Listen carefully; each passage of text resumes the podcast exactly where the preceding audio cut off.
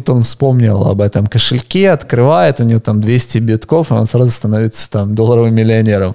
Если э, не поддерживаете, то хотя бы не мешайте. Когда я приехал в Москву, я знал 15 человек от силы. Я даже не знаю, как ее зовут. Ведь на меня это паркур, паркур. Дерево, дерево, не тану как дерево, уверенно, прыгаю в кузов, это, знаешь, этот трек мне напомнил про то, что сейчас происходит э, с инфобизом. Э, деньги, деньги, что-то падаю в, медленно в кузов мерено, понимаешь? Ага. Это вот вся такая показушность, когда если ты у, успешный, если ты счастливый, если ты хочешь показывать успешный успех, надо а, либо обладать, либо взять в аренду какую-то тачку, а, показать, как у тебя много кэша, кинуть его на стол.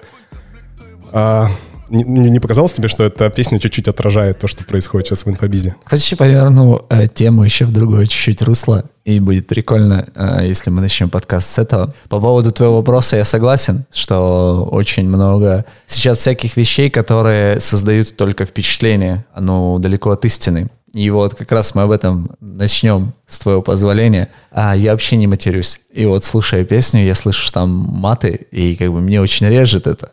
А, это не означает, что я не матерился, но я не матерюсь уже 16 лет. Вообще не использую в своей лекции, э, в своей дикции, да, там, или как правильно сказать, в своем словообращении маты. И как бы вот в этом-то и момент, что сейчас почему-то многие начали считать, к примеру, там шоу на ютубе, песни, еще что-то, что мат — это норма, что это добавляет хайпа. Даже есть такое понятие, ты про инфобиз вспомнил, у меня есть некоторые ребята, которые занимаются инфобизом, и они считают, что маты увеличивают конверсию на э, пару процентов в продажу. И как бы я с этим не согласен. Потому что есть большая категория людей, которая ну, даже не только там по каким-то убеждениям, а им просто это неприемлемо. И в моем понимании, а я то матерился когда-то, я же знаю, как это. И я считаю, что не материться намного сложнее, чем материться. Потому что это ж не составляет никакого труда. Короче, я за то, что э, мат — это не совсем правильное э, выражение себя, мое мнение, это чисто мое мнение. И второе, что многие не умеют вообще пользоваться даже матом. То есть это не совсем, ну, для них это инструмент, который их оголяет и ставит с другой, ну, с неправильной точки зрения. Ну, подтверждает твои слова и то, что это уже тенденция не применять мат. А смотрел ли ты последние э, интервью Дудя какие-то? Вот как раз смотрел со Славой Марловым. Там они как раз обсуждали этот вопрос. А, Слава Мерлоу, да, он не матерится вообще. Он рассказал, почему он не матерится. И так, и так уважительно слушается его мнение от э, пацана, которому 21. Да. Понимаешь, что это современная тенденция. А еще было интервью с Русланом Усачевым. Да, который, я не смотрел, чуть-чуть посмотрел. Который, который тоже не применяет э, матерные слова и слушает так круто. Это, конечно, Короче, конечно, это ж легче. Подтвержу твою мысль. Э, применение мата это облегчает твою жизнь и облегчает твой словарный запас, но не развивает тебя словесно. То есть, конечно, сложнее подобрать mm-hmm. правильное mm-hmm. слово, которое бы эпатировало. Но знаешь, э, случайно эта тема была затронута тобой, спасибо большое. Знаешь, я сейчас понял, что русский мат, знаешь, когда умер? Когда? А, когда скончался великий русский матершинник Роман Трахтенберг. Mm. Помнишь такой дядька ади- одиозный? Да, конечно. Так вот он, рассказал. ну, действительно, есть люди, которые умеют виртуозным применять мат. Это уже образ, собранный из того человека, которого нельзя представить без мата. И мне кажется, вот здесь это бы ну, звучало гармонично. А, критикуя немного себя, я матерюсь. Привет, добрый вечер. Меня зовут Станислав Корецкий, я матерюсь. Поэтому, ну, в подкасте я это делаю крайне редко и только по необходимости. В крайнем случае у меня есть такая штука.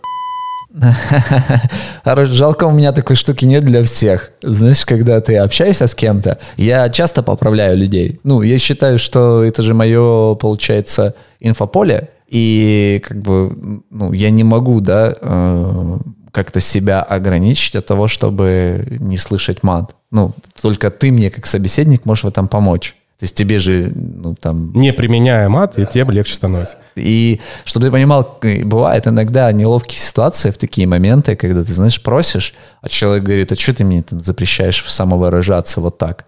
И я чаще всего говорю, я бы, ну, типа, выражайся как хочешь. Но я же не могу с этим ничего сделать. Я могу только это либо принять, а принять это мне тяжело. Ну, особенно еще чуть-чуть легко, когда, знаешь, человек умеет э, иногда вставлять мат, а когда человек, э, это его основной, э, да, там, язык самовыражения, э, сквернословия, то это очень тяжело. И как бы мы чаще всего с такими ребятами не дружим. Сейчас я представлю нашего гостя, моего гостя, который пришел в подкаст. Но который вот, против мата. Который против мата. И почему я заговорил про инфобизнес, но давай закончим тему, связанную с подкастами, с инфобизнесом, э, с матом и с вот этим сигналом. Я очень много слушаю подкастов, и буквально вчера, засыпая, э, я послушал новый подкаст, который выходит теперь уже ежедневно, он буквально вчера, по-моему, запустился. В общем, там ребята берут какую-то притчу, в частности, была буддийская притча, угу.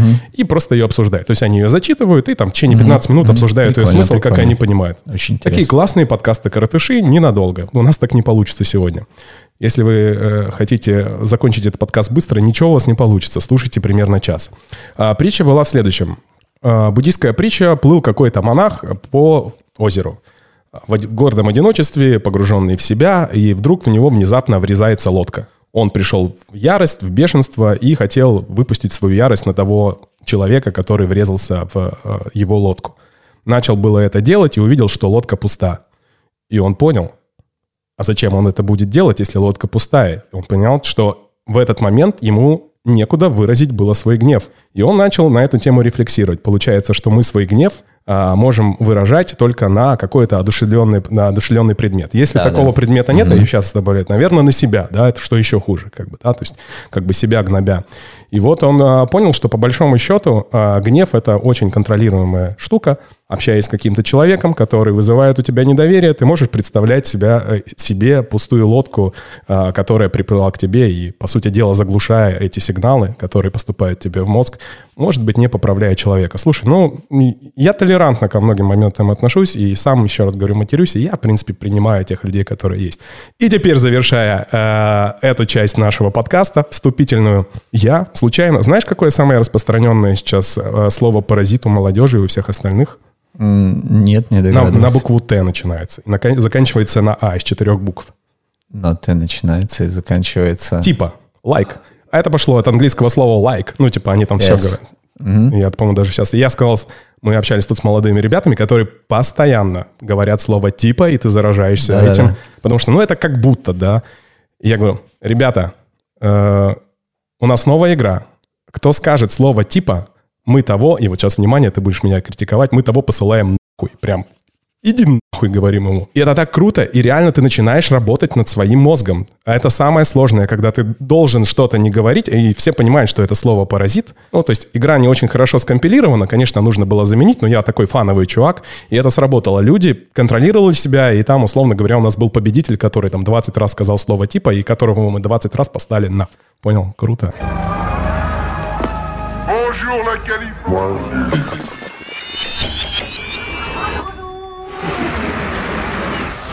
У меня в гостях э, человек, который строит сообщество, у которого получается два э, основных бизнеса. Я сейчас буду говорить, как я понимаю, но ты меня все-таки поправишь. Мы небольшое ревью, такой небольшой портрет твой, небольшая распаковка, а потом мы поговорим о том, что меня волнует. Ярослав Артемюк, человек, который жил и родился в Киеве. Да, да. Угу. Сколько лет ты в Москве? Четыре. Четыре. В 2017 году я приехал. Мы поговорим немножко про Москву. Я тебя знаю как э, человека, который пригласил меня на а, бизнес-завтрак в качестве спикера.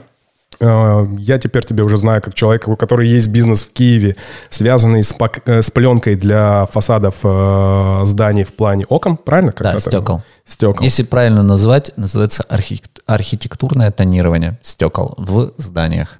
Это по большому Мы, счету... Я всегда слабее, ну, тогда рассказываю, чтобы люди сразу понимали, о чем, потому что вот было выражение лица такое же, как э, у тебя, у всех такое бывает. Это мы тонируем стекла в зданиях точно так же, как тонируют машины, защищают от жары, да, там, и есть еще перечень всяких функционал этой пленки. Но основное это там защита от жары. Вот то же самое мы делаем только в зданиях, потому что также да, здания нагреваются, особенно когда панорамные окна, еще что-то, даже когда обычные квартирные окна. Вот э, этот бизнес, э, ему уже 6 лет.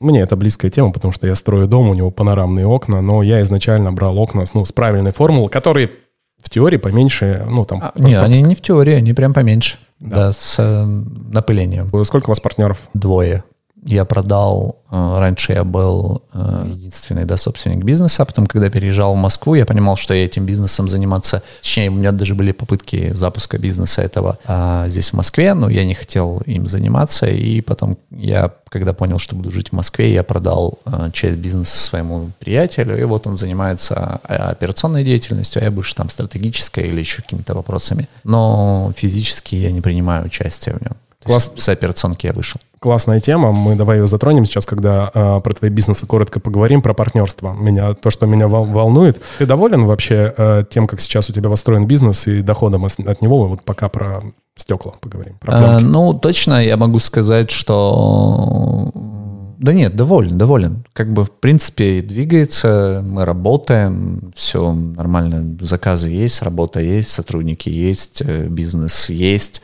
И даже несмотря на пандемию, то есть мы глобально не почувствовали, наоборот, где-то у нас был всплеск, потому что как раз там было где-то началась жара, солнце, и все равно у нас монтажники приезжали, да, там заметчики приезжали. В целом нормально. Развиваем. Есть всегда, знаешь, есть всегда куда-то развиваться, куда-то хочется. Это есть планы. А так в целом, слава богу. Слава богу. Теперь поговорим про тот бизнес, который мне больше интересен, про бизнес Heroes Club. Так, так звучит этот бренд. Э, я познакомился с ним в контексте бизнес-завтраков, который называется «Не ешь в одиночку». И я слышал, но не читал, что есть чуть ли не такая книга. книга не да? чуть ли, есть такая книга. И, в принципе, ну, там название Название, в принципе, было взято именно отсюда. Есть такая книга, называется «Никогда не ешь в одиночку».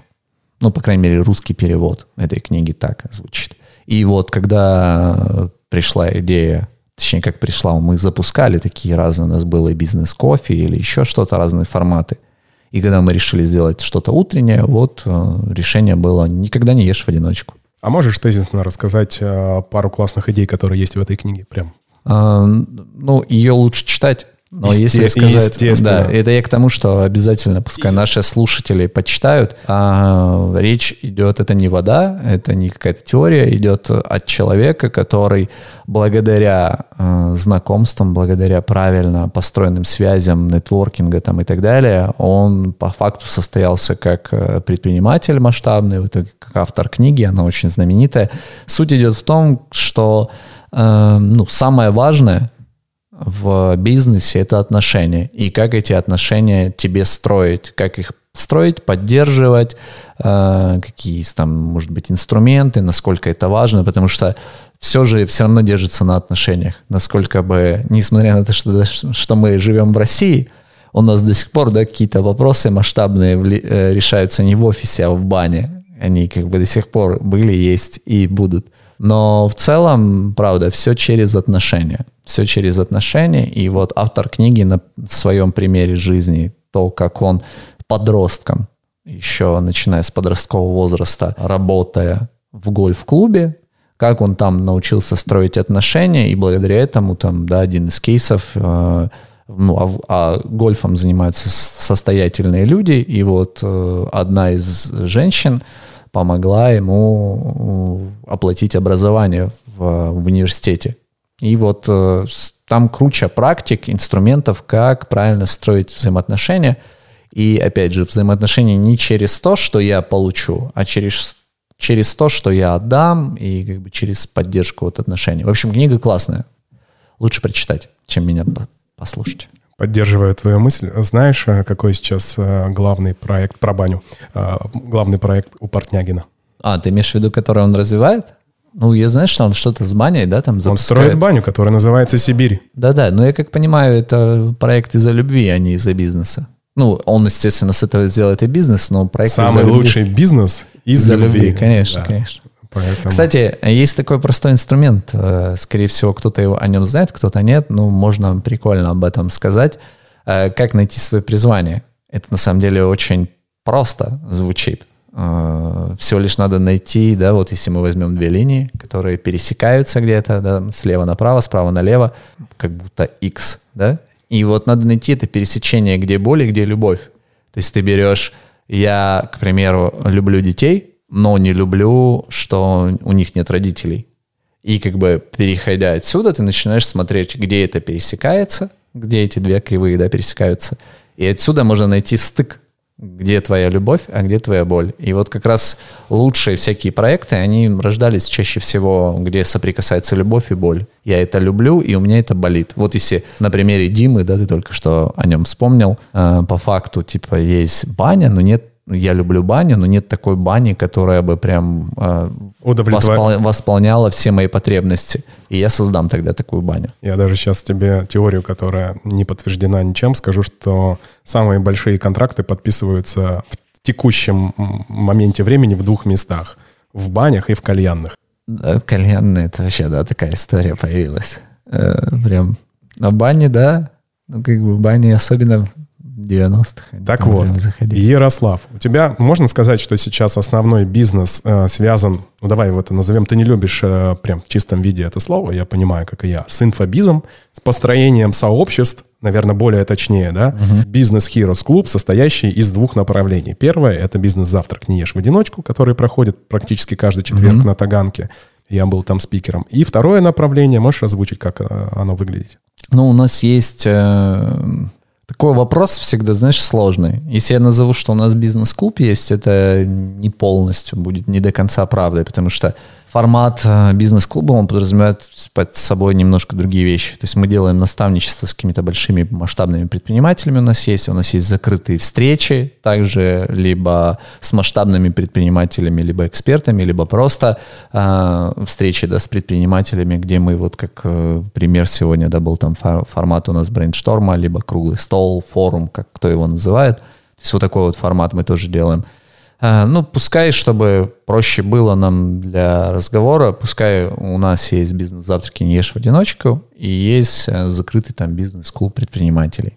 То есть вот, э, и это, кстати, сообщество предпринимателей, оно как раз было создано на пересечении любви и боли. То есть это вот прям выражение любви и боли. То, что лично тебе, видимо, не хватало. Да-да, я же предприниматель давно, я не буду говорить, как э, сейчас, да, принято говорить, что я там с 10 лет предприниматель. Э, потому что я там собирал бутылки или еще что-то. Я тоже собирал бутылки. В этот но, момент мы тоже становились но предпринимателями. Мне кажется, тогда, знаешь, все предприниматели. Можно сказать, что я предприниматель, потому что мама мне платила деньги за то, что я мыл посуду. Ну, это же не предпринимательство. Считаешь ли ты это правильно, Выражение. когда ну, родители поощряют э, детский труд э, с помощью денег, Конечно. прививая им ну, основу финансовой грамотности? Конечно. Я так, ну, я считаю, да, что в этом нет ничего. Нельзя, во всем нельзя перегибать во всем надо найти какой-то определенный здоровый баланс.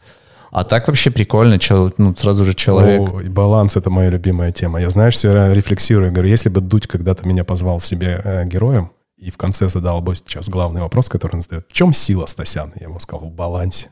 Прикольно, прикольно. Ты сказал, что прикольно. ты любишь детей. Это просто так получилось или действительно любишь детей? Я, по-моему, не говорил этого. Сказал, если, если, предположим, я люблю детей, и я понимаю, что дети без. У меня нет детей, но, э, наверное, моя любовь пошла от того, что у меня есть трое племянников. И у нас э, с ближайшими, да, там, племянниками три человека. У моей сестры трое, трое детей, и первые двое — это двойняшки. У нас разница всего лишь 6 лет, и мы жили вместе. И как бы, естественно, я люблю априори детей. Ну, всегда нахожу с ними общий язык. Ну, в общем, дети — это классно.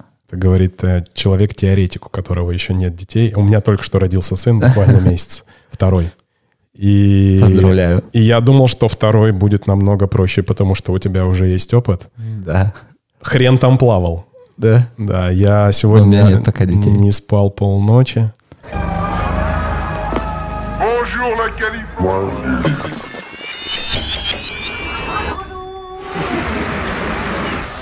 Давай про инфобизнес. Ты как вообще к этому пришел? Ну, то есть, есть чувак, который живет в Киеве, который занимается бизнесом. У него есть строительный бизнес, архитектурный бизнес, хорошим как бы доходом. И тут ты такой, вау, решил переехать в Москву. И как это произошло? Почему бизнес связан с построением сообщества? Получается, когда я переезжал в Москву, то есть я сюда ездил периодически, и когда уже понял, что хочу переехать, ну, большой город, плюс у меня здесь отношения э, с девушкой были, и я понимал, что я хочу в этом городе развиваться. И э, я э, думал, да, какой проект открывать.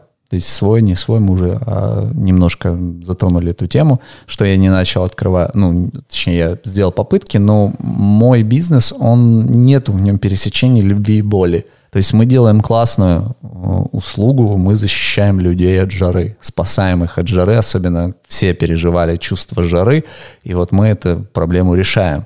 Но не было пересечения любви и боли. И ну, в Киеве я активно участвовал в каких-то других бизнес-сообществах как предприниматель. Не как организатор, а как предприниматель, но всегда помогал в организации. Ну, к примеру, у меня друзья организовывали, там, не знаю, как твои слушатели относятся к Аязу Шабудинову, но вот... Э, Мне я... все равно, как мои слушатели относятся к Аязу.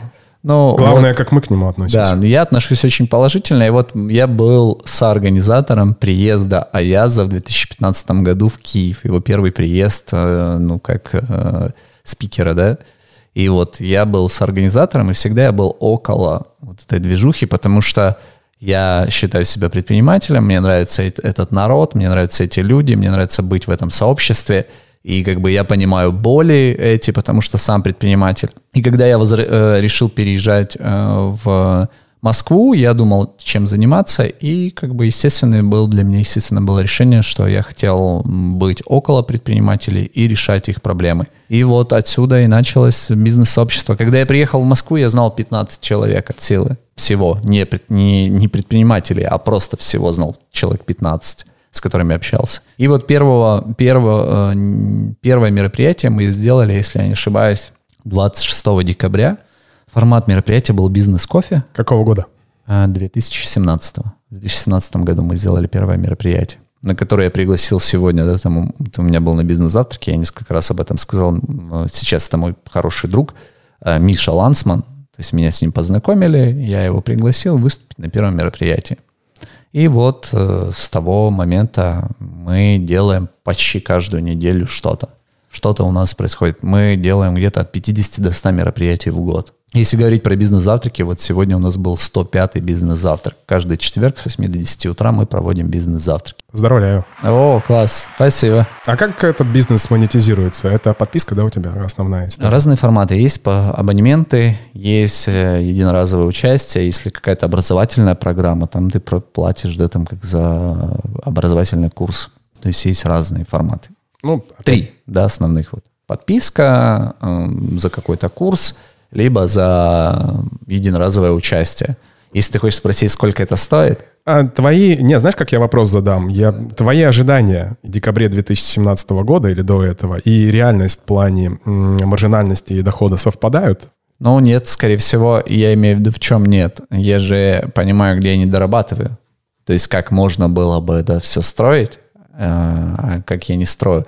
Но опять, это же пересечение любви и боли. То есть я не только этот проект, вообще, я считаю, что клубы, я сталкивался, у меня есть приятели, которые запускали бизнес-клубы, в принципе, там, зарабатывали на нем там 300-500 тысяч рублей, может быть, больше, и как бы закрывали их. При этом они зарабатывали. А зараба- э, закрывали почему? Потому что это как бизнес. Если ты хочешь как бизнес сделать, сообщество, клубы, то ты должен понять, что чаще всего это недолгосрочная история. При этом она может быть и успешная. Потому что это же прям четко про живых людей. Есть бизнесы другие, где можно зарабатывать, ясные бизнес-процессы, ясный продукт. А если мы говорим про впрямую про людей, если вот мы говорим про сообщество, про клубы, это же а, живые, реальные люди. Все прям реально живое. То есть тут все как живой организм. И здесь зарабатывать чисто как подойти, вот как, к примеру, да, там у меня компания а, в Киеве, если я подойду с таким же отношением, я не смогу зарабатывать систематически, потому что, ну, ты же как-то отталкиваешься от этого ну, подтверждаю твои слова, один из, мо- один из моих бизнесов, с которым ты знаком, в котором мы записываем эти подкасты Citrus Hall, лофты в центре Москвы, бизнес, созданный из любви, который не приносит мне прямой финансовой выгоды, которую я бы хотел, и понимая, что он не принесет мне прямой финансовой выгоды, которую я бы был бы удовлетворен, и я с этим смирился, но зато я встречаюсь с такими крутыми людьми, как ты, интересными, осмысленными, не матерящимися. Я здесь занимаюсь любимым делом, записываю подкасты как по кайфу. Да-да. Будет его Это кто- самое важное. Будет его кто-то слушать? Э, Какое мнение о, о Язе или там о бизнес-молодости, мы об этом сейчас поговорим. Мне, ну, с одной стороны, по-хорошему, не обижая никого, все равно. То есть мы же вот с тобой разговариваем, у нас словесный пинг-понг, и как по кайфу. Немножко порефлексирую. Я, э, переехав в Москву, э, я знал, наверное, еще меньше людей, и первые годы я жил здесь как командировке, особенно я приехал в осеннее время, а ты знаешь, что в Москве, начиная где-то вот с октября, как мы О, сейчас записано, знаю, да, начинается, начинается Мордор. Мордор, все. То есть э, тут даже есть здание, которое Сбербанк принадлежит, там осталось только глаз Саурона по- повесить, и все. Самое классное время наступает, э, когда выключается, ну, когда солнце садится и включается иллюминация. Слава богу, что в Москве есть деньги, и тут самая классная иллюминация вообще в мире, я Сто считаю. процентов. И ты думаешь, господи, когда закончится этот день и начнется классное время суток. И я ну, чувствовал себя как в длительной командировке. Я начал по этому поводу рефлексировать. А что в Барнауле, в моем ну, как бы родном городе, в Алтайском крае, позволяло мне, ну, я тогда так не думал, э, позволяло мне, там, не знаю, быть в моменте, быть в потоке, быть счастливым. И я понял очень простую вещь, что по большому счету это общение. А тогда э, у нас э, был интернет, э, Roll назывался провайдер, Россия онлайн, принадлежащий э, этот у него... Господи, как поисковик был, который? Не Яндекс, Рамблер. Рамблер, да. И мы тогда покупали карточки там, условных, по 500 рублей, которые тебе давали там 50 минут интернета для того, чтобы соединиться, нужно было целый квест сделать. Но там были такие чаты, э, такие веб 1.0, когда у тебя там нужно было придумать никнейм, и там была общая лента, в котором все общались. Еще Аськи тогда даже не было. И у нас э, после того, как было онлайн общение, а тогда это было вау, пообщаться с онлайн, с людьми, которые пусть даже на соседней улице или в каком-то другом районе, было просто как космос полететь. А, Но после этого это онлайн-общение стало всем надоедать, и мы начали встречаться на фонтане оффлайн. И это было самое крутое, как я тогда уж ну, сейчас понимаю, то, что меня вывело на другой уровень. Я познакомил, я, думаю, я хочу работать на радио. Не знаю, откуда у меня это. Я начал общаться с людьми, говорю, у кого есть кто-нибудь знакомый, у кого работает на радио? Тут появилась девушка, говорю, слушай, у меня есть знакомый, давай пойдем попробуем. И вот это, это подтверждение твоих слов, что сообщество а в данном случае сейчас очень ценно оффлайн сообщество, сейчас и всегда было, а сейчас приобретает, какой-то, кол- приобретает какую-то колоссальную ценность. Это первый поинт, который я хотел сказать, да, что я к этому так или иначе пришел, и я понял, что только лишь общение, качественное общение и множественное общение в моем случае вывело меня туда и привело меня, привело меня туда, где я сейчас есть. А, а второй поинт, который я а, хотел тебе сказать, а, это сказал мой друг, ментор по хорошей жизни, как я его называю, живущий в Сочи. Гоша, привет тебе. Он сказал, знаешь, что самое крутое? В э, бизнес-завтраках, э, э, форумах, бизнес-клубах. Это не, как правило, это не спикеры или спикеры, которые выступают.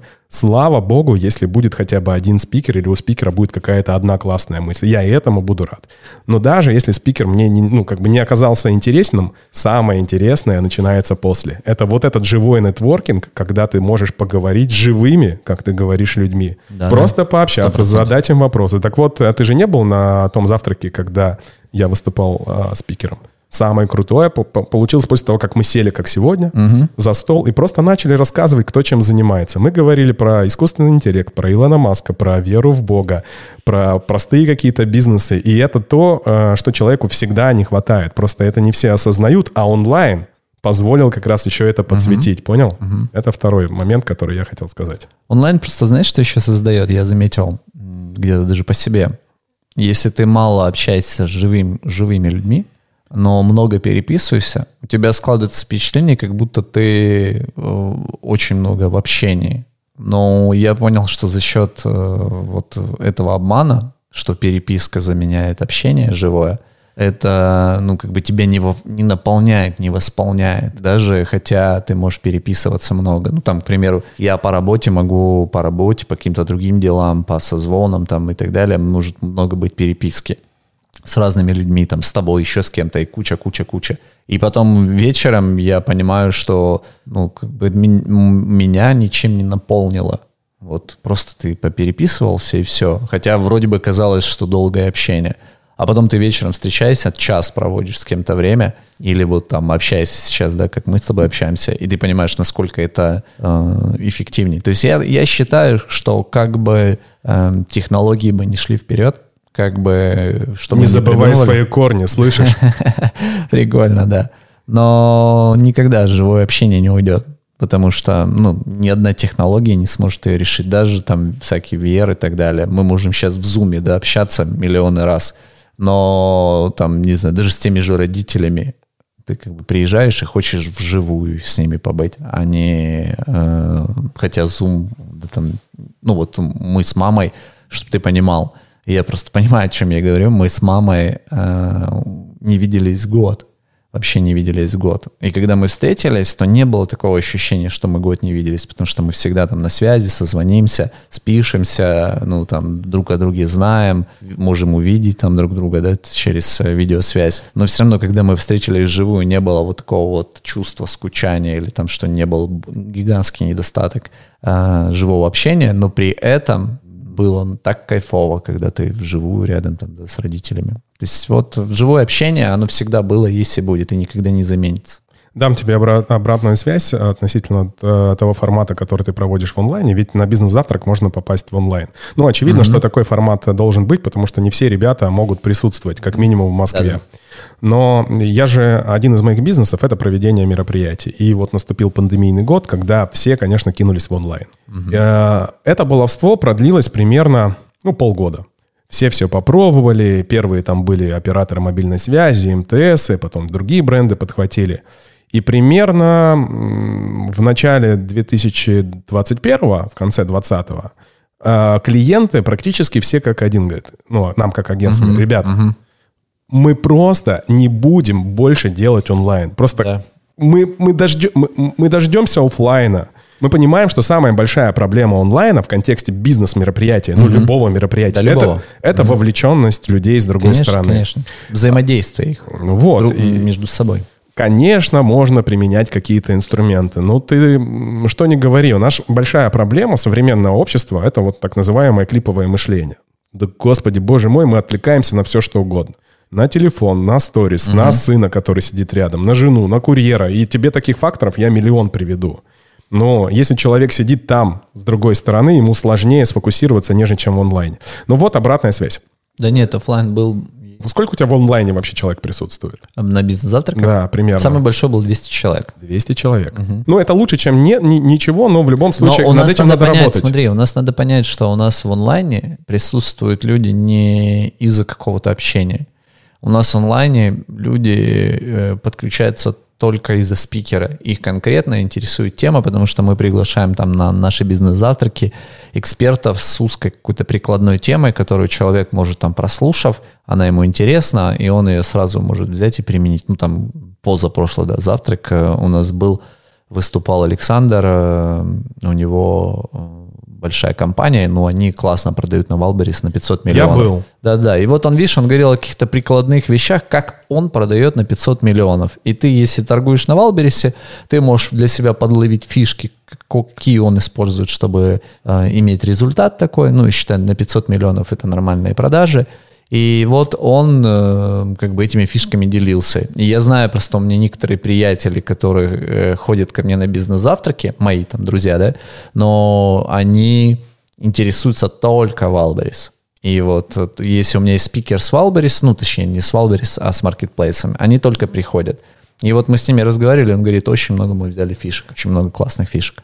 Так вот, обратная связь. Э, мы понимаем, идентифицируем проблему, что очень тяжело сделать вовлеченность людей с той стороны. Ну, такую же вовлеченность, как в офлайне. Чтобы я, например... Никогда не получится ни у кого. Э, чтобы я э, сделал бы, хотя бы чтобы повысить эту конверсию, если правильно это слово я применил, то первое, что бы я сделал, поставил более качественную камеру для того, чтобы ну, была более качественная картинка. Вторая, я бы отдал хороший звук, это несложно сделать. Прям... Это ты мне говоришь? Это я тебе как обратно... А у нас есть петличка, мы... у нас есть звук. А, есть, но этого не было из двух завтраков, в которых я был. Я тебе сейчас честно, мы же с тобой... Да-да-да, давай, давай, я просто знаю это. Но... И третье, это то, что, опять же, с этой аудиторией надо тоже чуть-чуть работать, потому что, как бы то ни было, сила в гибридных мероприятиях укосом на, с закосом на офлайн, как бы, да, но и онлайн не забывать. Говорить, что, ребят, мы с вами, вот мы с вами вам сделали классный звук, классную картинку, и вы такие же участники, этот, ну, нужен модератор какой-то, да, который говорит, задавайте вопросы, мы с вами вот здесь. Хотя бы вот эту вовлеченность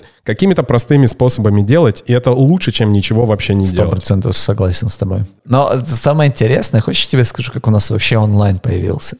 Чтобы ты понимал, это еще до пандемии было. А многие ребята начали просить, говорят, мы не можем приехать, потому что ну, те люди, которые в Москве, они поймут, что приехать иногда бывает с другого конца города, тебе надо там, типа, у нас бизнес-завтрак в 8, а тебе надо там в 6 выехать и встать в 5, и как бы ты, естественно, ставишь на весы, но они хотят услышать спикера, и они просили, сделайте, сделайте, сделайте, сделайте, сделайте, и я говорю, нет, нет, только офлайн, только офлайн. И в какой-то момент мы говорим, а, ну что, реально хотите? Они говорят, хотим. Мы говорим, ну мы максимум, что можем предложить, мы даже заморачиваться ничем не будем, если вам настолько это интересно, потому что просто мы не хотим делать онлайн. Но если вы не можете никак и хотите уже, тогда мы просто создадим для вас закрытый Инстаграм-аккаунт, в который вас добавим, и там будем просто запускать трансляцию так, как есть, без ничего. Вам подойдет? Они говорят, подойдет. И вот так вот у нас появился вообще онлайн. Но при этом я скажу тебе о том, что спасибо за обратную связь. Я с тобой на 100% согласен, что нам есть э, достаточно поле да, работы над звуком, и работы над э, картинкой. И работы как над обратной связью. И обрат... Ну, да. Я, да, да. как спикер, который выступал и понимаю, что нужно, я там что-то... Ребята, привет всем, кто в онлайн. Ну, такие простое взаимодействия, да, понятно. Да, сто процентов. Согласен с тобой. Есть куда расти.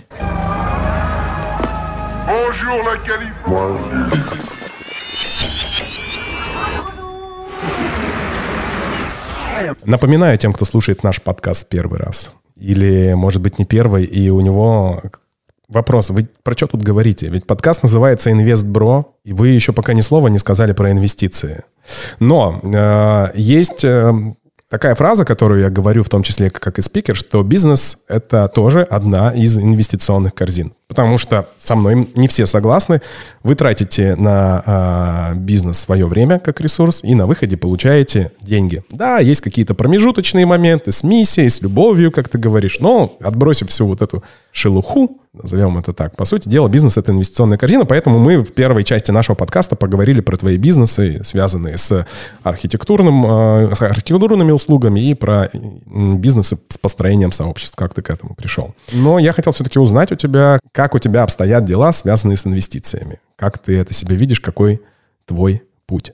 Э, хороший вопрос. Касательно инвестиций, как инвесторов, да, э, если ты занимаешься бизнесом, вот у тебя есть, ну, давай так, давай определим, да, чаще всего инвестиции, когда речь говорят, э, речь заходит о том, кто инвестирует, где, куда, чаще всего мы думаем о крипте, фьючерсах, э, мы думаем о Форекс, э, мы думаем о каких-то венчурных инвестициях, то есть это какие-то большие истории.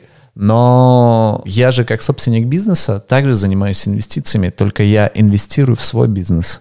То есть я свои заработанные деньги Э, возвращаю в свой бизнес. И это тоже не рассматривается иногда, потому что я объясню откуда. У меня были предложения там куда-то проинвестировать.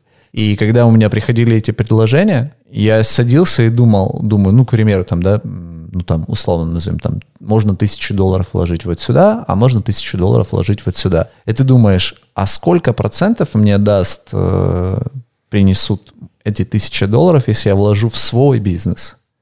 И как бы ты считаешь и понимаешь, что процентов получишь больше прибыли. И ты как бы начинаешь думать о том, что, во-вторых, ты понимаешь, как эти деньги сделаются, и ты думаешь, блин, зачем мне инвестировать во что-то другое, если вот здесь все понятно и ясно. И я считаю, что э, касательно инвестиций, э, я не понимаю твою реакцию, ты говори, а, я просто да, хотел да, тебя прервать. Так да, красиво. Да, да, я так и понял. Э, но я считаю, что как раз вот э, инвестировать э, касательно того, что ты меня спрашиваешь, что надо созреть для инвестиций куда-то в другое. Я инвестирую, ну это громко сказано, но я инвестирую сейчас в Форекс и, ну как таковой Форекс, больше да, там что-то с валютами связано. и э, изучаю для себя вопрос скрипты, потому что для меня эта история, она далекая, она прошла мимо меня. Если в том понимании, в котором, скорее всего, у тебя записаны все подкасты, то лучше давай меня назовем, что я не инвестирую. Я только узнаю этот мир. Потому что, ну, я больше инвестировал в бизнесы. Именно обычные, понятные, классические бизнесы. Вот э, если там говорить о серийном предпринимательстве, а в том понимании, в котором он есть, то вот я больше как серийный предприниматель. Я запускал проекты, которые мне понятны. Давай назовем тебя начинающий инвестор. Многие находятся в этом статусе. Ничего в этом Главное плохого. не задержаться. Ничего в этом плохого нет. И к инвестициям, как и ко многим, к многим вещам в нашей жизни, к появлению детей, к чтению нужных книг, к постройке дома, как у меня, не знаю, женитьбе или еще чего-то, мы приходим э, в нужный момент, как правило. Да? Они появляются тогда, когда у тебя там, как правило, есть запрос, если ты не торопыга. Ну, там, не делаешь все как все. Там, не женишься, потому что все женились. Не идешь туда, потому что все туда пошли. Не покупаешь крипту, mm-hmm. потому что все купили крипту. А осознанно приходишь. Так вот, э, у меня для таких людей, как ты, видишь, ты не был на своем же бизнес-завтраке, на котором я выступал как спикер. Да, я был тогда в Киеве. Есть? Прости меня. Да, бро, ну елки-палки, не извиняйся передо мной. У нас тут с тобой доверительная беседа. Друг, мы, мы, это же не интервью, еще раз мы с тобой договорились. Это разговор двух людей, которые интересны друг другу и которые честную обратную связь друг другу дают. Так вот, э, для тех людей, которые как раз как ты и таких много, являющихся предпринимателей, у которых есть свой бизнес, он классный, он созданный по любви, а, я показываю один слайд который гласит, ну, несколько слайдов. Первое, что бизнес – это такие же инвестиции, это mm-hmm. твоя инвестиционная mm-hmm. корзина. А самое главное правило, которое есть в э, инвестициях, звучит очень просто. Оно из одного слова – диверсификация. Поэтому, mm-hmm. если у тебя есть бизнес, желательно делай несколько бизнесов, которые не связаны друг с другом. У тебя вот супер, почти идеальный вариант. Архитектурный бизнес в Украине – Угу. Это страновая даже диверсификация и э, бизнес по построению сообщества, инфобизнес в Москве. Угу. И тут еще есть даже небольшие градации. Было бы здорово, по мне, открыть какой-то третий бизнес еще из э, другой сферы, как бы, да, э, ну, неважно, мы сейчас не про это. И ну вот, кажется, вот как раз я это, вот, э, понимаешь, когда ты на Бали, находишься, то ты там чаще всего встречаешь ребят, которые вот чем-то занимаются подобным, ну, именно куда-то что-то инвестируют. Кто-то в какие-то фондовые истории, кто-то, ну, достаточно большое количество ребят, которые на крипте что-то делают. И вот там на, знаком, на знакомившись и наобщавшись с такими ребятами, Естественно, я начал узнавать для себя новый мир и решил в него более глубже погружаться. И как бы вот первые шаги мной уже сделаны. То есть какие-то деньги куда-то я вложил, но в принципе всегда, ну даже интересно. Находясь интересно. в балийском вайбе. Так вот, закончу свою мысль. А, ну, и, ну, было бы здорово, вот как я это вижу, это не как совет, открыть какой-то третий бизнес, который вообще не связан ни с первым, ни вторым, ни третьим, который прям навешивал бы твою корзину, связанную с бизнесами. Тут вот, бы, это инвестиция. Тут, да, тут бы, тут бы себя в этой инвестиционной корзине ты бы, ты бы чувствовал себя увереннее, потому что м, какой бы классный у тебя бизнес не был, э, 2020 год укатал все практически бизнесы, кроме там, ну, небольших, укатал, укатал в грязь просто. И вот я привожу какой пример пример, который совершенно недавно был, это тоже отчасти был э, немножко заложником этому. 2021 год, наступает июнь месяц, и когда в, во все заведения вводятся QR-коды. Где были все рестораны? И у тебя, наверное, как я понимаю, тоже была определенная сложность. Благо, кафешка, в которой вы проводите, у них есть летние, летние Мы, мы нашли террасу. Мы, вот мне что пандемия показала, и в принципе это же не первый кризис мы с тобой уже два взрослых чересчур человека, которые пережили уже не первый кризис, да? Особенно, ну, мы там переживали не пандемийный, а экономические. Как бы, но ты всегда адаптируешься, всегда находишь какие-то новые инструменты. То есть вот даже, повторяю, до пандемии мы в онлайне практически ничего не делали. И пандемия дала толчок для того, чтобы мы что-то там начали делать. Самый большой бизнес-завтрак, который мы собрали в пандемии через Zoom, ну, в Zoom мы собрали, это был 200, 200 человек. Это как бы с точки зрения онлайна немного, но с точки зрения того, что у нас полностью офлайновый проект, полностью, во-первых, во-вторых, вон 8 утра, как бы, да, там, типа, 8 утра тебе надо встать, что-то делать там и так далее. Вот э, это нас, мы, по-моему, пару недель во время пандемии не проводили бизнес-завтраки, а так мы полностью проводили все в Зуме. Именно так. Э, когда на рынке льется кровь, э, когда все очень плохо, когда наступает какой-то кризис, э, надо покупать, надо действовать, это твоя точка роста. Не все, правда, могут с этим справляться, но как только ты понимаешь законы жанра, назовем это так. Все очень просто. Твоя картинка складывается, ты понимаешь, что делать. Так вот, бизнес — это такая же инвестиционная картина. И главное слово в инвестициях — это диверсификация. Она говорит о том, что у тебя таких инвестиционных корзин должно быть несколько. Ну, по-другому это не работает. И инвестиции это же в долгую, как бы, да, как и бизнесы это в долгую. Поэтому важно понимать, что есть бизнесы, есть другая инвестиционная корзина, например, назовем ее фондовый рынок, как бы, да, широкий mm-hmm. рынок. Mm-hmm. Есть ну, теперь уже модная криптовалюта, есть э, инвестиции в недвижимость, ну и так далее и тому подобное. Есть инвестиции в там драгоценные монеты, вот у меня друг занимается. И поэтому у тебя для устойчивой твоей жизни, финансовой жизни, для достижения финансовых целей и результатов должно быть несколько инвестиционных корзин, ты должен быть прям диверсифицирован. Тут не надо, опять же, перегибать палку и говорим про баланс, потому что я тут узнал, мы же подкастов много про инвестиции. Чрезмерная диверсификация – это тоже плохо. Некоторые люди уходят так, типа, знаешь, Конечно, покупая акции... все запутается. Покупая акции, Фокуса у них там типа 50 их. Да-да, фокуса типа, ж не хватает. Конечно. Все равно внимание это занимает. Поэтому, ну, такая тема. Поэтому я всегда предпринимателей, таких как ты, показываю и показываю не, примеры, которые вот буквально есть, что бизнес это все равно, еще раз, любые инвестиции это всегда риск. И бизнес это такой же риск. И когда ты те деньги вкладываешь, те же бизнесы... С кровати вставать это тоже риск. Как бы ты не любил свои бизнесы, помни, ну, блин, слушай, ну, конечно, главное не ссать. Я, на самом деле, на моем примере... Нет, так многие же, понимаешь, что, э, ну, многие боятся то есть вот даже если о крипте мы заговорим, многие же боятся, до сих пор считают, что биток э, сейчас пропадет или еще что-то. Да не пропадет он никуда. При этом я не имею никакого отношения битка, у меня ни разу даже не было. Я даже вообще не понимаю, что с этим делать. Но, э, повторяю, как бы, ну, это же все это инструменты, которые привли, при, прикреплены огромнейшим капиталом, которым, ну, чтобы что-то с ним сделать. Мой новый бренд, который называется InvestBro, так же как подкаст, мы сегодня уже отрисовали его фирменный стиль, а, будет основан как раз, ну, с упором на крипту, понимая, что есть слово диверсификация, понимая, что мы будем подключать другие инструменты. Я верю в светлое будущее крипты, но при этом, ну, я разумный инвестор, хоть и инвестор, как я называю себя, турбо, да, ну, на, на газую больше, чем другие. И э, про крипту, как бы, да, и первый продукт, который мы будем делать, все-таки будет основан на заработке на криптовалюте, потому что я сам личный пример этого. Мне 40 лет, и э, я строю зеркальный дом в лесу, это такой классный дом в архитектурном плане, и этот дом, я не стесняюсь этого говорить, построен процентов на 80 на доходы от криптовалюты. Прикольно. Я, я ну, а явный, явный пример. считает, что это все нереально. Пожалуйста, я могу это показать, доказать, и я открыт. Ну, тут могут возникнуть вопросы какие-то. Слушай, чем хороша крипта? Тем, что ну, во-первых, это ну, новый мир денег, когда там... Это так же, как э, когда-то был пейджер, э, и все думали, вау, как классно, что пейджер. Потом через два года появились телефоны. В общем, мир такой настолько быстрый, просто нужно угадывать тенденции. Ну, ты понимаешь, смотри, тут еще какой момент. Ты понимаешь, что мир этот, вот мы сейчас говорим о инвестициях, об этом всем. Э, мир этот на самом деле новый для нашего региона.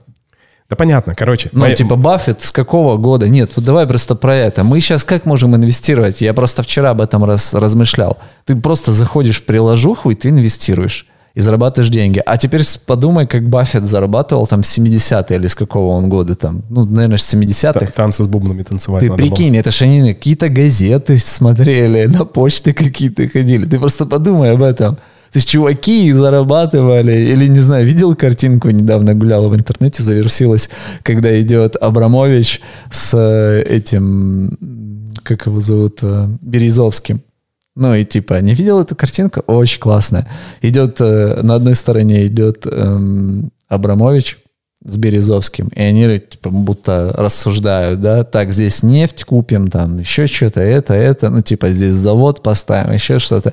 И вторая, типа, картинка другого предпринимателя, мол, я не чувствую сейчас э, ну, желания, у меня нет потока, я не наполнен энергией. Ну и типа, ты знаешь, два вида предпринимателей. Один думает о заводах, пароходах, там, нефти, еще чем-то, а здесь ты не чувствуешь чувств. Точно так же и тогда, ну, прикинь, Баффет э, и куча инвесторов. То есть вот мне вчера рассказали историю, как э, женщина подошла к мужу своему и говорит, мне надо на расходы 50 тысяч рублей. Это там типа двухтысячные.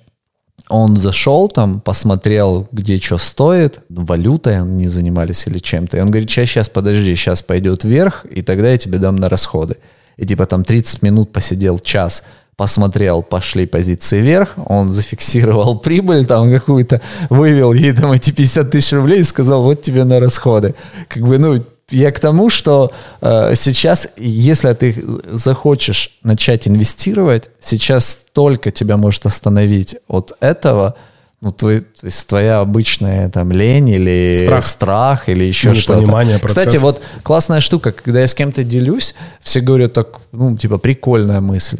За счет того, что я общался много на Бали с ребятами разными, которые занимаются инвестициями, прям, ну, есть ребята, которые там мульти-мультимиллионеры.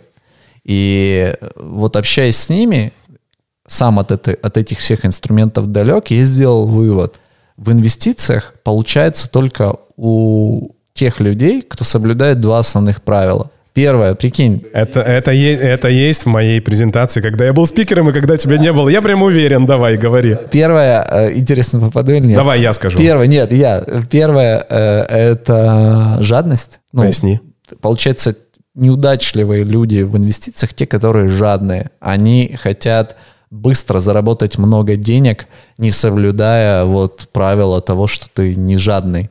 Ну, ты как бы хочешь много сразу всего, без остановки, э, с большими результатами, сегодня же. Там типа я вложил 100 долларов, хочу сразу там 50 тысяч долларов и так далее. И второе правило, которое я, это, по крайней мере, мои наблюдения, сейчас ты скажешь о своем, потому что я тебя вижу. я тебя вижу. А второе правило — это неблагодарность. Неблагодарность. Неблагодарность. То есть люди думают о том, чего они недозаработали. К примеру, он вложил 10 тысяч долларов, вытянул 15 тысяч долларов, через день смотрит, мог вытянуть 30 тысяч долларов вместо 15. И он начинает сожалеть о той прибыли недозаработанной. И я считаю, что это неблагодарность. Вот я для себя, ну, как бы мы, инвестиции, ты согласен, что неудача в инвестициях — это чисто из-за человеческих пороков. Из-за жадности. Из-за жадности, из-за других каких-то пороков. То есть я вот для себя выявил, вот перед тем, как стать инвестором, вот я, как ты сказал, я начинающий инвестор, я для себя говорю о двух правилах. Первое – это, ну, для всего надо время. Второе – это быть благодарным за то, что, ну, если ты там зафиксировал прибыль тысячу долларов вместо, а мог через три дня зафиксировать 10 тысяч долларов, то как бы не сожалеть о том, что ты не заработал 9 тысяч долларов. Слава богу, что ты заработал тысячу, а не заработал минус тысячу. Вот как бы два таких, два моих вывода, и, по крайней мере, я на них э, пока базируюсь. Давай я расшифрую все, что ты сказал по поводу жадности. Это как раз первое, на чем люди теряют большие деньги в кавычках инвестициях. На Бали, когда ты был, и было много людей, которые занимались не инвестициями, а они занимались так называемыми хай-проектами, пирамидами, ну, вот этим MLM-бизнесом. Это только, ну, в какой-то мере это можно называть инвестициями. И мы, кстати, даже записали два подкаста. Не-не, я вот с кем общался, они прям на крипте. Но они покупают биток, продают эфириум, ну, в долгосрок, хорошо. холдят. Видишь, я уже чуть-чуть э, разбираюсь в некоторых формулировках. Красавчик. А, жадность — это то, что как раз губит многих инвесторов. И жадность — это первое, что нужно гнать. Это самое главное качество, которое... А что ты имеешь в виду под, под словом жадность? Как это выражается вот в инвестициях? А, а, смотри, жадность — это ну, ждать как раз того момента, как ты думаешь, что цена надо растет до вот этого периода, ну, до этой цены, чтобы mm-hmm. продать. Есть самый простой способ, я им пользуюсь, э, как э, фиксировать прибыль свою там или фиксировать убытки, называется он лестница. Самый простой способ. То есть мы никогда не знаем, и нет таких людей, которые точно знают, где будет цена того или иного актива в 20 декабря 2021 года. Ну, нет таких людей. Да, только могут прогнозировать. Да, конечно. Есть, есть люди, которые говорят, что все упадет, и есть люди, которые говорят, что все вырастет. И самое страшное, с 50% вероятностью какие-то люди будут правы. И потом они скажут, смотрите, я в своем телеграм-канале, а все упадет, и рынок же цикличен, и рано или поздно все упадет. И эти люди говорят, смотрите, я же говорил, наберут угу. подписоты. Вот как у тебя проявляется, э, вот ты не подпадаешь под жадность? Как ты, ты говоришь, лестница? Как, как да, вот по большому счету, вот мой пример, смотри. А, я купил первый биток в 2016 году примерно за 1100 долларов. Угу. И потом продолжал его покупать, ну, вот а, разными ценами. То есть за 3 покупал, за там 7, за 10 и закончил примерно на 12. Ну, там средняя цена у меня, предположим, была там 6. Угу. Вот. И я тогда еще вообще ничего не понимал на, про инвестиции. Я пришел на хайпе. Ну, то есть угу. я честен перед самим собой, то есть я только начинал. Просто ну, был какой-то капитал, который да, да, можно было, было можно было куда-то. Угу. Мне там 120 тысяч рублей, типа, для меня было тогда не, не такие же большие деньги. А, и наступила вот так называемая криптозима, когда мы с 20 тысяч долларов там упали до 10, потом нас катали в, в разные стороны, и там почти до, до 4, до да, 3 мы доходили. В да, моменте да, да, это было 10 марта примерно 2020 года, когда я сейчас бы купил за, эту день, за эти деньги сейчас, в моменте, которым я сейчас есть. Наглядываясь назад, мы многие чего сделали бы. И я себе поставил задачу, цель, э, как только биток будет стоить 20 тысяч долларов, ну это тот э, all-time high, да, которому он достигал, я начну продавать. И, по сути дела, я постарался. Это очень сложно продавать, когда непонятно, как это...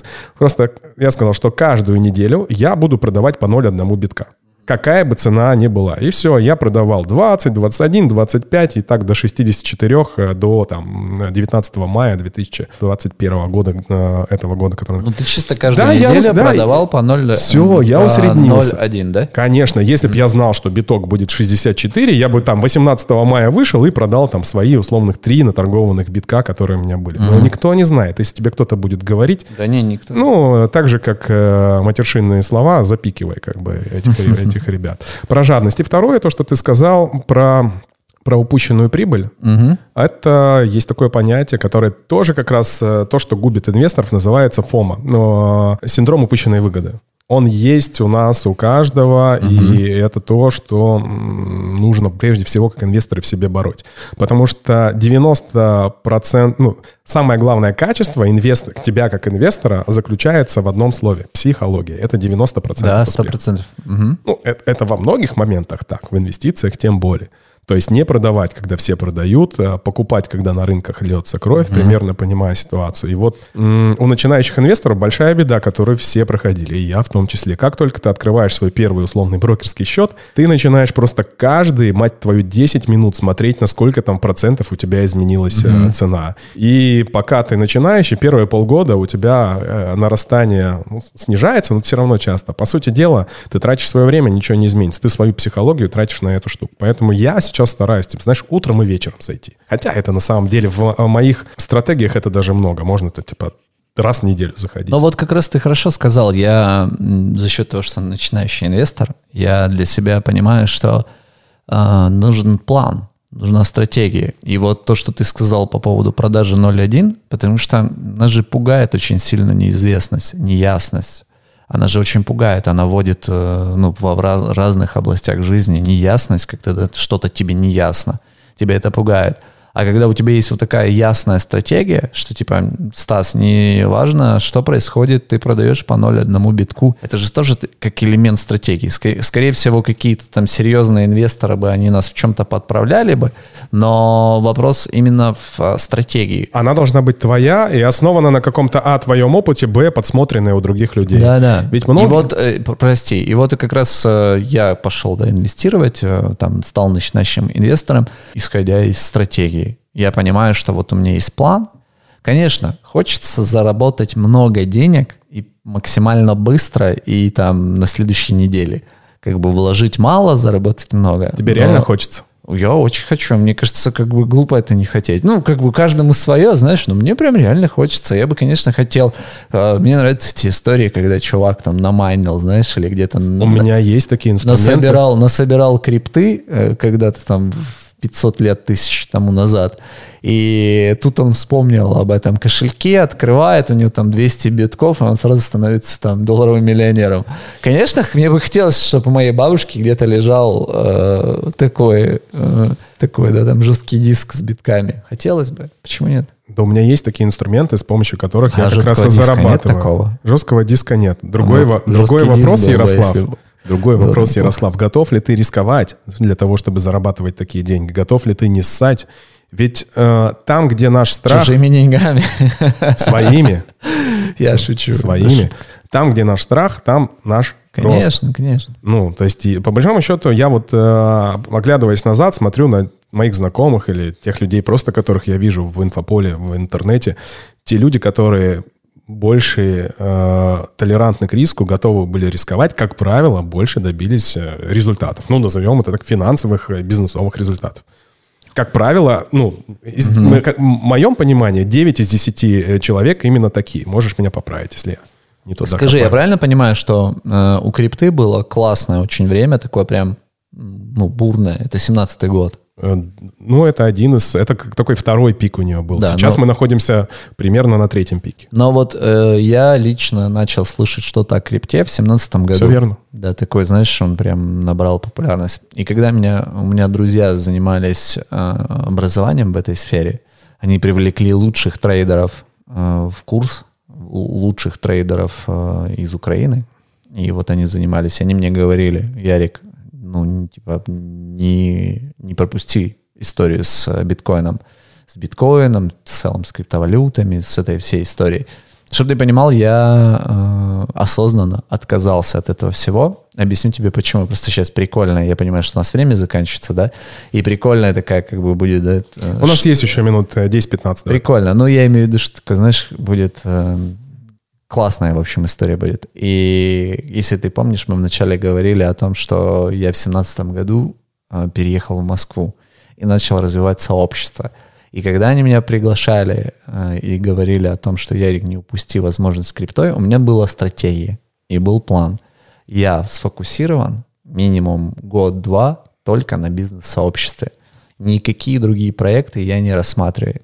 И при этом я понимаю, что, быть может, если бы как-то да, там по-другому повернулось, я бы заработал, заработал бы там много денег бы, э, продавал бы по 0,1 битку, и строил бы себе дом на 80% состоящий из битка. Но... Э, Был бы ты счастливым? Э, но чувствовал бы ты себя верным самому цель. себе? Нет, у меня был план. Просто вот я был, у меня был план, был ясный план, которому мы придерживались. И мы его придерживались. И мы его придерживались. И вот этот план, он мне помог. Просто я, знаешь, хочу же как-то свести еще к тому, что, может быть, для слушателей это будет также полезно. Я считаю, что э, ясность, она дает свободу. И когда ты, у тебя есть ясное да, какое-то видение ситуации, ты просто принимаешь решение о том, что вот, э, потому что, ну, было стрёмно, правда. Ты переезжаешь в другой город, у меня э, в Киеве машина, у меня в Киеве своя квартира, у меня в Киеве бизнес, э, ну, там, с которого я уже на тот момент вышел там с операционного управления. Мало того, у меня в Киеве даже гараж был для машины. То есть у меня настолько уже всего было. Это уже, знаешь, когда у человека гараж, это уже пик, пик... Э, Осталось завести собаку. Зоны комфорта, да, это уже пик зоны комфорта. Но я переезжаю в Москву, где у меня ничего нет, меня звать никак, и мало того, у меня нет даже юридических прав многих, понимаешь? И тогда я себе поним, ну, сказал, что мне нужен фокус. Я должен сфокусироваться на том, во что я верю и чем я хочу заниматься. И я сфокусировался прям. И были сложные ситуации, когда э, хотелось поменять фокус. Были там даже финансовые кризисные где-то ситуации, что хотелось сместить фокус. Ну, я себе сказал, если ну, типа, я бью в одну точку, значит, я буду бить в одну точку. И это дало, дало свои плоды, результаты. Вот мы с тобой познакомились, ты у меня выступал, и, в принципе, как бы, ну, это сейчас все работает. Я уважаю твое мнение про фокус. При этом, при этом, даже если так порассуждать, вот просто даже тебе вопрос, ты связан да, с каким-то образом с миром крипты. По факту же я глобально ничего не упустил. Так вот, это же тоже называется синдром упущенной выгоды. И я вот, мне ребята, когда ну, делали мою распаковку как экспертов, сказали, типа, посоветуй что-то, типа, начинающим угу. инвесторам. Ну, я первое сказал, Да-да не ссать, хотя это сложно, как бы, да, не бояться, ну, идти туда, где страх, как бы, да, где неизвестность. Но второе, что я сказал, никогда не поздно. В инвестициях да, никогда, не, как и во всем, как бы, и слушай, крипта, и вот я тебе пример приведу. Буквально недавно вышла статистика, там, меньше месяца назад, что э, зарегистрированных э, криптокошельков э, по миру порядка 200 миллионов. 200 миллионов — это примерно 2% от населения планеты Земля. Но при этом, если смотреть на эти 2%, активными кошельками является там, меньше 50%. То есть меньше 1%. Ну и при этом же, я правильно понимаю, кошелек э, у одного человека может быть несколько кошельков. И, и это конечно, тоже. То есть конечно, мы то есть... еще все равно на зачаточном уровне. Да? да нет, даже что здесь ходить? Опять я сегодня упоминал об этом. Да там, э, ну, если так рассуждать вот с этой точки зрения, тогда мы уже опоздали. Э, Баффет э, инвестирует в акции 70-го года. Мы уже опоздали. А у нас по факту, ну правда, но у нас инвестиции вот на хайпе три года. Ну, что это Меньше. прям хайп. Меньше. Ну, вот Ну, с основ- 17 года. Ну, основной 17-го все-таки хайп начался в пандемию, давай так. Э, Ну, вот прям. То в 2020 году, когда прям Да? вау, когда мы там А, грянули. ну, может быть, знаешь, другие инструменты, да, да, может быть. Но Началось вот с 17-го? Прям все было вот, что я, когда я почувствовал именно э, вот все, что связано с э, такими инструментами инвестиций, именно в семнадцатом году, когда начало с каждого утюга э, звенеть, особенно когда, знаешь, я тусуюсь с предпринимателями, а мы, ну, что, кто такой предприниматель? Он всегда ищет возможности всегда ищ- ищет возможности, где можно заработать, как усилить свои проекты, еще что-то. Естественно, все начали э, говорить о том, еще когда у всех деньги есть, все начали говорить о крипте. Ну, о битке, наверное. В общем, э, подведя итогу криптовалюты и битка и переходя к теме Украина и Россия, прикольно. спонтанно сейчас. Два из семи моих алгоритмических проектов — это роботы, ко- которые торгуют на крипте, они из Украины.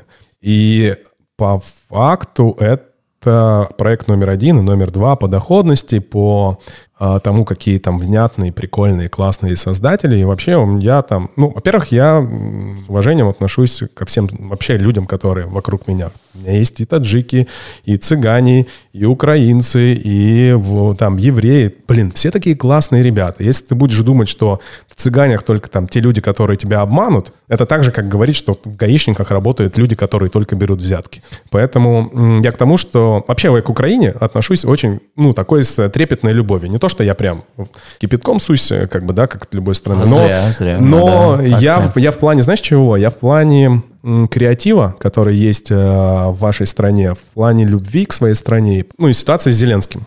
То, как, э, да, это, по сути дела, таких историй было много, когда какой-то актер становился президентом страны или чего-то там большого. Но э, то, как это было сделано с любовью, ну, как бы в, э, вашей стране, меня лично, как бы, да, очень сильно зацепило и до мурашек, как бы, да, то есть это было сделано прям по любви. Да, понимали, что это, наверное, не лучший президент, но, знаешь, как бы там такая фраза, это лучшее, что могло быть э, с, ну, в тот момент э, с- ну, для перемен вашей страны. Я сейчас не знаю подробностей, я не буду копаться. Я к тому, что я, ну, прям с уважением отношусь к стране, и мы все знаем, что, ну, есть проблема, которая как бы лежит на поверхности. Так вот, чем мне близка Украина? Тем, что у вас супер крутые, талантливые люди. И это про, я сейчас говорю про шоу-бизнес. Господи, что творит Монатик, что творит Алена Алена. Блин, да просто вообще грибы. Да. просто это локомотив э, Но всего. уже многие признают даже на Западе, что Украина такая, я слышал вот И- сейчас Иван, формулировку, Иван что Дорн, да у меня сейчас говорю, у меня... Колыбель, да. Ну, типа, М. сейчас говорят колыбель, музыкальная колыбель мира. И ведь это говорит о чем? Кре- Креатив появляется тогда, а шоу-бизнес это как бы креатив, да, в чистом виде. Тогда, когда есть свободная страна, когда тебя там не зажимают. Или зажимают, он от противного идет. А у вас, как, смотри, вот я сейчас говорю первый раз это. Креатив идет от любви, от любви к своей стране, от того, что ты где-то живешь, что ты делаешь. И поэтому я вот через шоу-бизнес смотрю. Но я так еще и в бизнес-процессах там, да, понимаю, что есть классные проекты. У меня в крипте, еще раз повторю, два самых главных проекта по роботам. Это украинские проекты. Классные ребята. И там вообще, что я долго готов рассказывать, но это сейчас уйдет в, ну, в такую в воду-воду. Знаешь, наверное, просто тут момент в чем? Как бы, вот ты хорошую тему затронул, я просто об этом даже не размышлял. Я думаю, что это случается, потому что у нас более-менее стимулируют и поддерживают от того, что, чуваки, если вы креативны, если вы талантливы, если вы еще что-то, давайте, ну, максимально проявляйтесь, максимально реализуйтесь. Э, ну, у нас, к примеру, чтобы ты понимал, я не знаю, как это организовано, с точки зрения практики, да, но у нас очень много мурал называют их, как это по-другому, я даже не знаю. Короче, у нас берут стену дома, там 19-этажного, 20-этажного, 16-этажного, и торец стены, к примеру, рисуют на ней какую-то картину. Да, там как, какой-то художник как-то проявляется, он что-то красивое рисует. И у нас таких очень много. У нас таких очень много, и это тоже типа проявление творчества, то, о чем ты говоришь.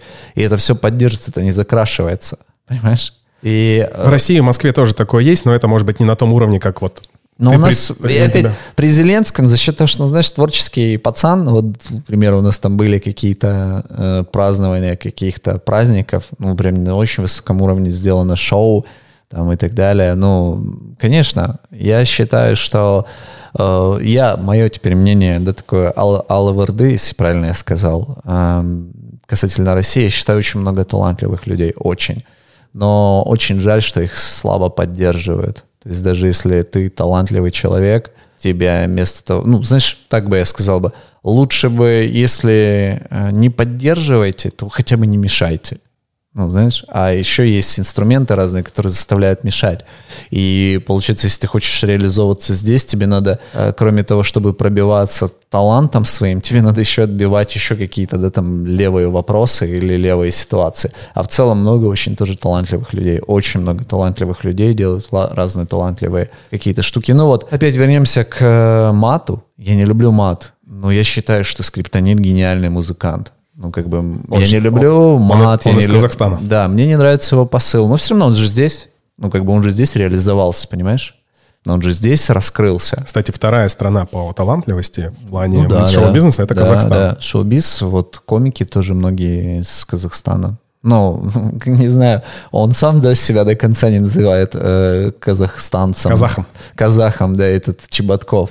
Но реально очень крутой парень. Мне он очень нравится. Ты видел, сколько он людей собрал на концерт в Крокусе? Господи, боже мой, там очередь стояла я двух, не Я даже не знал, что концерт. Если бы знал, я бы сходил. Вот. Мне нравится. И он мне, мне нравится даже он как человек. Он же, ты видишь, он не матерится практически. Записывает подкасты. Ну, как бы, видишь, э, лучшие люди этим занимаются. А, кстати, хочешь тебе скажу? А, прикинь, тенденция сейчас, если ты говоришь людям, что ты записываешь подкаст, так как это что-то для людей новое, непонятное, все спрашивают, что такое подкаст, ты становишься крутым... Ну, слушай, не, я не поэтому записываю подкаст, но это все равно некая мотивация, что ты делаешь что-то такое интересное, глубокое, осмысленное, что не делают другие в, mm-hmm. на хайпе, как бы, да, и это как бы тебе позволяет немножко чуть-чуть себя почувствовать, ну, еще, скажем так, на, на ступенечку. Не, ну, пол... прикольно, Лучшее... это выражение себя тоже прикольно. Лучшая версия история. самого себя. Давай про... закончим, наверное. Давай. Ну, слушай, ты тот человек, э, с которым можно говорить несколько раз записывать подкасты. Угу. Пару раз, и, может быть, мы это и сделаем. Я люблю все-таки экономить время своих слушателей. Угу. С одной стороны, как по кайфу, с другой стороны, с уважением отношусь к ребятам, которые нас слушают. Поэтому давай на теме Украины и России закончим. Все-таки хочется... Да, давай, давай. Я вообще про эту тему не думал говорить с тобой. Ну, про Крым. Заметь, это не я поднял. Конечно, конечно. У нас, у нас же братская тема в любом случае. Я хотел, чтобы ты честно высказался ну, о своей позиции, как бы, да, и что вообще, по-твоему, произошло, почему так произошло, что можно... Давай даже, даже не так так. Что произошло, понятно, и почему произошло, понятно. А что бы ты, например, предложил сделать, ну вот если бы мы с тобой были президентами России, ну, предположим, да, что бы ты предложил сделать, как замерить, как бы, ну, по-братски, а, может быть, не сразу, не вот, не послезавтра, чтобы этот конфликт был исчерпан? Это очень сложный вопрос, который не могут решить многие умы. Но политика же, да, там, как есть выражение, что войны не заканчиваются на поле битвы, войны заканчиваются в коридорах как бы, ну, то есть через разговоры каких-то людей, э, они разговаривают, там их 30 человек, и война заканчивается, а не когда миллионы выиграют, да, там, или убивают, или еще что-то. То есть здесь сложная, ну, это вообще сложная ситуация. То есть по факту очень сложная. Особенно там, когда ты живешь еще на две страны, знаешь, и тяжело. Ну, с ты переживал? Зрения. А, ну, я не скажу, что я сильно прям переживал, но есть э, какие-то сложности с точки зрения, да, там, проездов, переездов, посещений, еще что-то, какие-то, ну, поднимаются вопросы. Я точно могу сказать, что я не чувствую себя э, как-то ущербно в России или из-за того, что я украинец. Но я также могу сказать, что и русский себя не чувствует прям сильно. Ну вот у меня друг с Камчатки, а жена у него с, из Киева, они жили 5 лет или 4 года жили в Москве, а сейчас переехали, живут полгода в Киеве. И вот мы вчера с ним э, переписывались о том, что он говорит, блин, в Киеве реально классно жить. Мне прям нравится в Украине быть. То есть русский человек полностью, он не чувствует какую-то, ну, какие-то проблемы. При этом, ну, надо отдать должное, что в любой стране есть неадекватные люди. Сто процентов. И когда происходят какие-то неадекватные ситуации, и на фоне этих неадекватных ситуаций судить о всем населении либо государстве, это глупо. То есть, если ты выйдешь и ну, что-то будешь говорить, то, скорее всего, там в центре Киева что-то кричать, то ты получишь по шапке. Точно так же, если я выйду в центре Москвы и буду кричать, я получу по шапке. Там, ну, потому что я себя веду неадекватно. А если ты э, любишь людей, понимаешь, что это политика, ну, это же все политика. Давай ближе к делу. Давай помечтаем. Мы с тобой, ты президент Украины, я президент я России. Не могу я не хочу быть президентом. Ну, потому ну, что он такой, как бы, он непонятный. Я на него, ну, как, мы бы просто с тобой бы давай сказали... Давай я тогда скажу свое мнение. И мы бы просто сказали, что давай, хватит. Но ты же опять, понимаешь, почему? Мое мнение там, ну, это же вопрос еще там борьбы с НАТО, борьбы еще с какими-то государствами, есть какие-то спецслужбы, еще что-то. Это такая не тема... Многогранная. Да-да, это не тема, что, знаешь, просто я там отжал Крым, потому что Крым я хотел. Нет, здесь же завязаны намного масштабнее вещи. И я считаю, что по факту, э, ну, мое мнение, я вообще далеко от политики, просто там ты заставляешь меня рассуждать на эту тему, я рассуждаю. Я не заставляю. Я считаю, что как бы, ну, вся ситуация России с Украиной, это не ситуация России с, с Украиной. Это Россия как бы с другими какими-то там государствами, которыми там с Америкой, еще с чем-то, с кем-то. Вот я думаю здесь это. Мы просто как заложники ситуации стали. Смотри, одной фразы, которой я научился еще в Барнауле 20 лет назад, как только начинал бизнес, один чувак, который э, пилил нам колонки, реально пилил колонки, там, знаешь, у него мастерская, он говорит, Стас, бизнес — это прежде всего умение делиться. Я сейчас на тему бизнеса да, и политику да. перевожу. Ну, окей, бизнес это не политика, а политика это не бизнес. Но вот так смотри, мы с тобой, например, бизнесмены пришли к власти, да, закончилась эпоха там Владимира Владимировича Путина, дай бог ему здоровья, отошли, ну там отходят его взгляды и нравы, как бы, угу. да, я вот в этот момент можно говорить о каких-то переменах. Это первый фактор, который, ну там, может повлиять на урегулирование этой ситуации. Ну, потому что мы сами понимаем, пока наш президент у власти, ничего не произойдет, и пока будут те люди, которые поддерживают его политику, даже разговоров вести особо, ну, не надо. Но мы предположим, что наступило такое время, когда, ну, там, поменялись наши страны, сменилось какое-то полпоколения или поколение, и, ну, вот пришли к э, власти люди, которые, как бы, управленцы, ну, скажем так, из политики, да, которые, mm-hmm. типа как Трамп, например. Он же бизнес, бизнесовый президент. И про бизнес умение делиться. Один из вариантов, я сейчас банально скажу, банально прям – ну, типа, мы с тобой сели и сказали, дружище, было, было. Вот сейчас по факту там Украина, Крым принадлежит России, да. Может быть, мы как-то, ну, и вашим, и нашим сделаем, ну, например. А каким Ос... образом? Ну, например, оставим, оставим, а, господи, вот этот порт, как это называется, где... Севастополь? Оставим, ну, условно mm-hmm. я тебе говорю, оставим Севастополь, да, ну, под э, территории под эгидой mm-hmm. России, как бы, а вам отдадим какую-то западную территорию. Ну, первый шаг, например, для того, чтобы померить... Вот бы здорово было бы, если бы ты, ну, знаешь, так как бы было все просто. Тут же не так все просто. Просто, ну, как бы... Мы же мечтаем вопрос. с тобой. Если мы мечтаем, тогда Тебе давай вообще... как эта идея была? Мы, если мы мечтаем, давайте вообще уберем границы как бы в целом в мире. А это потому к тому, что, что это, это прекрасно. Про, ну, это про мои мечты. Давайте просто не знаю, какой это будет инструмент. Если мы там просто мечтаем, то тогда давайте вообще нет никакого инструмента. Все живут в мире, в любви, в достатке, э, путешествуют, э, реализуются, наслаждаются. Нет войн, нет смертей там и так далее. Ну, это, скорее всего, мы все, я верю в рай, и в том, что есть, да, ну, Бог, есть жизнь после нашей смерти. И вот я думаю, что именно там так, потому что э, нет греха, потому что все пороки — это грехи, которые нас мотивируют к тому, чтобы поступать как-то неправильно. И как бы все вот это вот ужасное, о чем ты говоришь, и хочешь как-то это изменить, это все из-за греха. И, а в раю нет греха, потому что там есть Бог. И вот э, тогда нам надо в рай. Слышу еще одну тему, на которую мы могли поговорить, и слышу человека, который периодически ходит в протестантскую церковь. Не периодически, я хожу каждое воскресенье на протяжении 16 лет. Периодически же, период раз в неделю. Ну, ладно, ну нет, я хожу, я вообще, вообще, вообще стараюсь ходить в любом месте. Все в Таиланде ходил, на Бали не ходил, потому что был э, ковид, э, мы были закрыты, да, ну, посещения. Ходи, хожу в других городах, куда бы ни приехал. Давай заканчивать наш подкаст. Э, на, закончим это, ну, на этой позитивной ноте, на том, что... Эм, будем стремиться к краю. Да, будем стремиться к краю, к жизни без границ. Я тоже очень... И хранить э, свои души. Да, о том, что у нас будет единая валюта, будет, ну, такой единый общепризнанный язык, но не забывать свои корни, слышишь?